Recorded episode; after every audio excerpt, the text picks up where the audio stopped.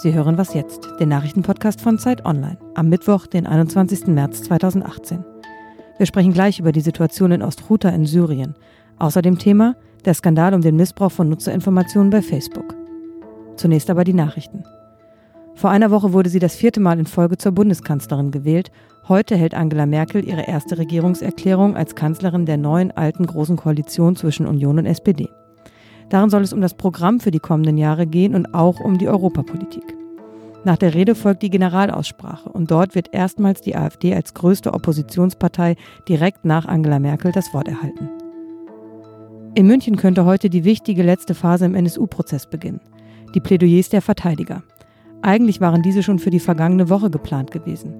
Die Anwälte des Mitangeklagten Ralf Wohleben hatten allerdings erneut versucht, die Richter für befangen erklären zu lassen. Im UN-Sicherheitsrat wird heute erneut über Nordkorea und das Atomprogramm beraten. In seiner letzten Sitzung im Dezember hatte der Rat dem Land Sanktionen auferlegt. Die Regierung darf seitdem unter anderem weniger Mineralöl und Maschinen importieren. Außerdem wurden Reiseverbote gegen mehrere Einzelpersonen verhängt und deren Vermögen eingefroren.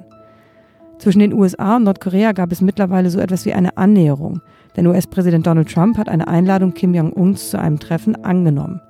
Wann und wo dieses Treffen stattfinden soll, ist bislang aber noch nicht klar.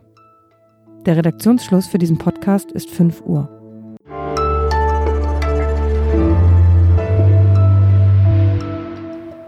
Mein Name ist Rike Havertz. Guten Morgen.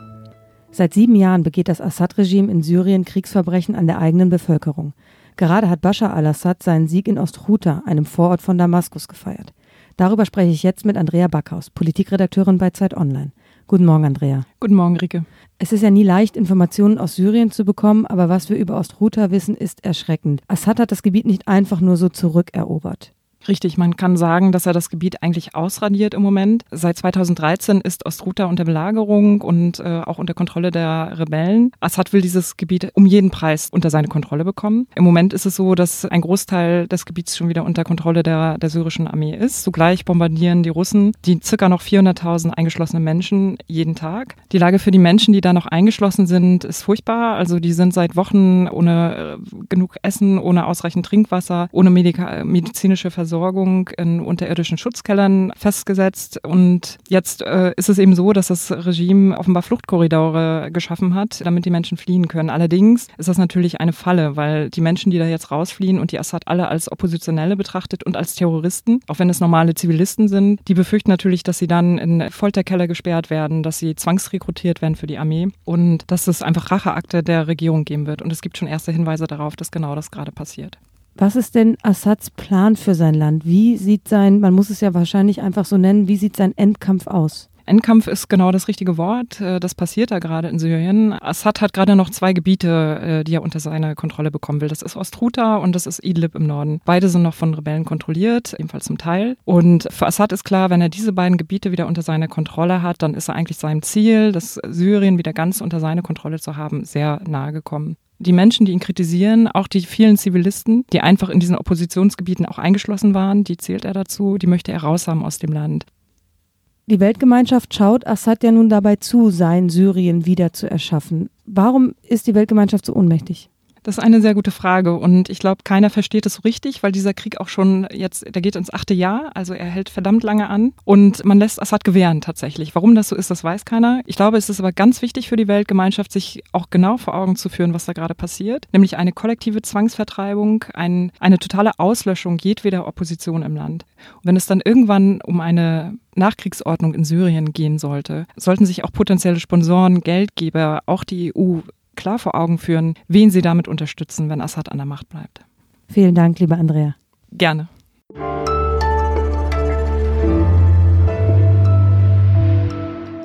Und sonst so?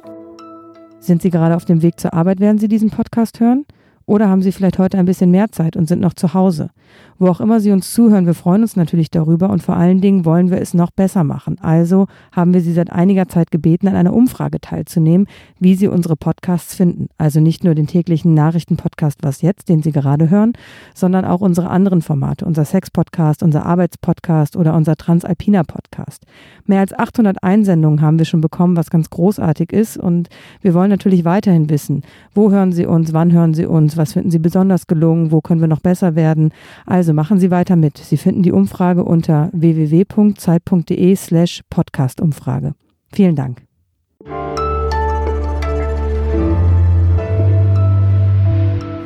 Das Wahlkampfteam des heutigen US-Präsidenten Donald Trump soll die britische Firma Cambridge Analytica beauftragt haben, im Jahr 2016 die Profildaten von 50 Millionen Facebook-Nutzern ohne deren Einverständnis zu sammeln. Ziel, einen Algorithmus zu programmieren, um Wählerentscheidungen voraussagen zu können und auch zu beeinflussen. Darüber spreche ich jetzt mit Alina Fichter, Mitglied der Chefredaktion bei Zeit Online. Guten Morgen, Alina. Guten Morgen, Rike.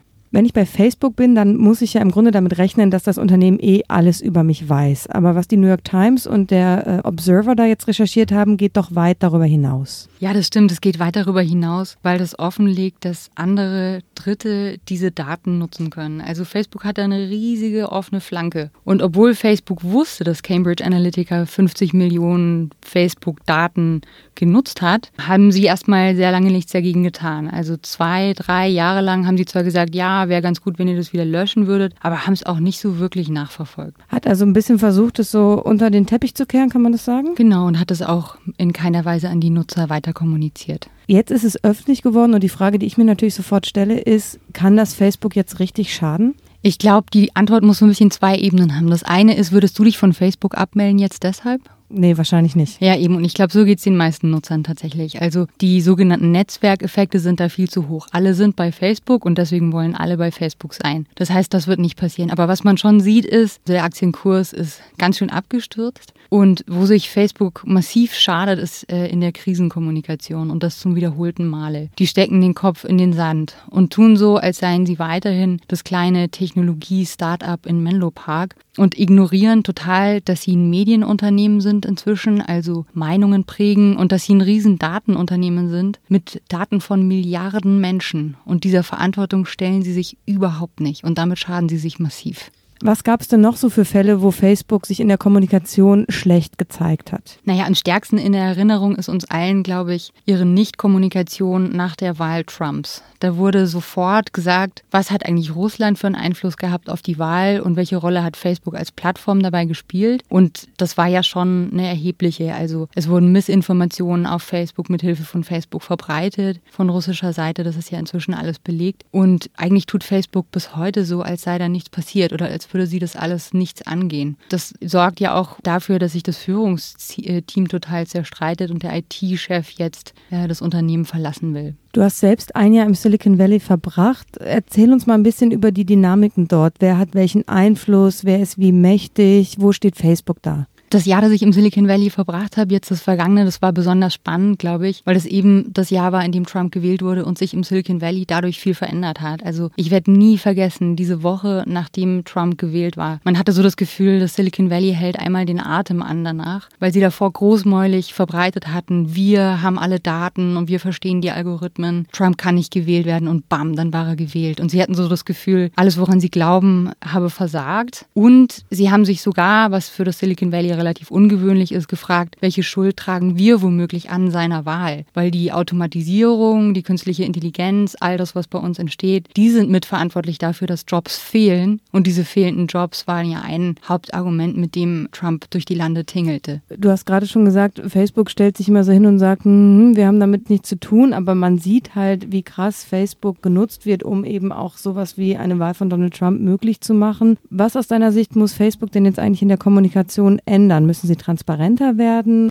Ich glaube, Facebook muss nicht nur in der Kommunikation massiv was verändern, sondern in der ganzen Unternehmenskultur. Was jetzt gefordert ist, ist wirklich ein Kulturwandel. Bisher konnten sie noch mit Beta-Produkten auf dem Markt alles kurz ausprobieren. Also so ein ganz klassisches Technologieunternehmen sein. Das geht jetzt nicht mehr. Also die Geisteshaltung im Silicon Valley, dass wir müssen möglichst schnell wachsen und groß werden und so weiter. Das ist die eine Seite. Was jetzt hinzukommen muss, ist die Frage, welchen Einfluss haben unsere Produkte eigentlich in der Gesellschaft und welche Verantwortung haben wir dafür und wie gehen wir damit um? Was deutlich wird, was ich total spannend finde, ist, dass auch die Mitarbeiter dieser Unternehmen inzwischen total unzufrieden sind. Denen wird ja immer weiß gemacht, dass sie die Welt verbessern mit ihren Produkten und Taten. Und jetzt sehen sie, dass die Welt sie kritisiert und sind damit total unglücklich. Das heißt, auch denen muss das Gefühl gegeben werden, hey, wir nehmen diese Verantwortung an. Vielen Dank, liebe Alina. Sehr gerne. Das war's für den Moment bei Was Jetzt, dem Nachrichtenpodcast von Zeit Online. Eine neue Folge gibt's natürlich morgen wieder. Bis dahin. Eine Facebook-Revolution anzetteln und uns alle abmelden? Ja, lass uns losstarten. Komm. Oder wollen wir uns erstmal vielleicht miteinander vernetzen?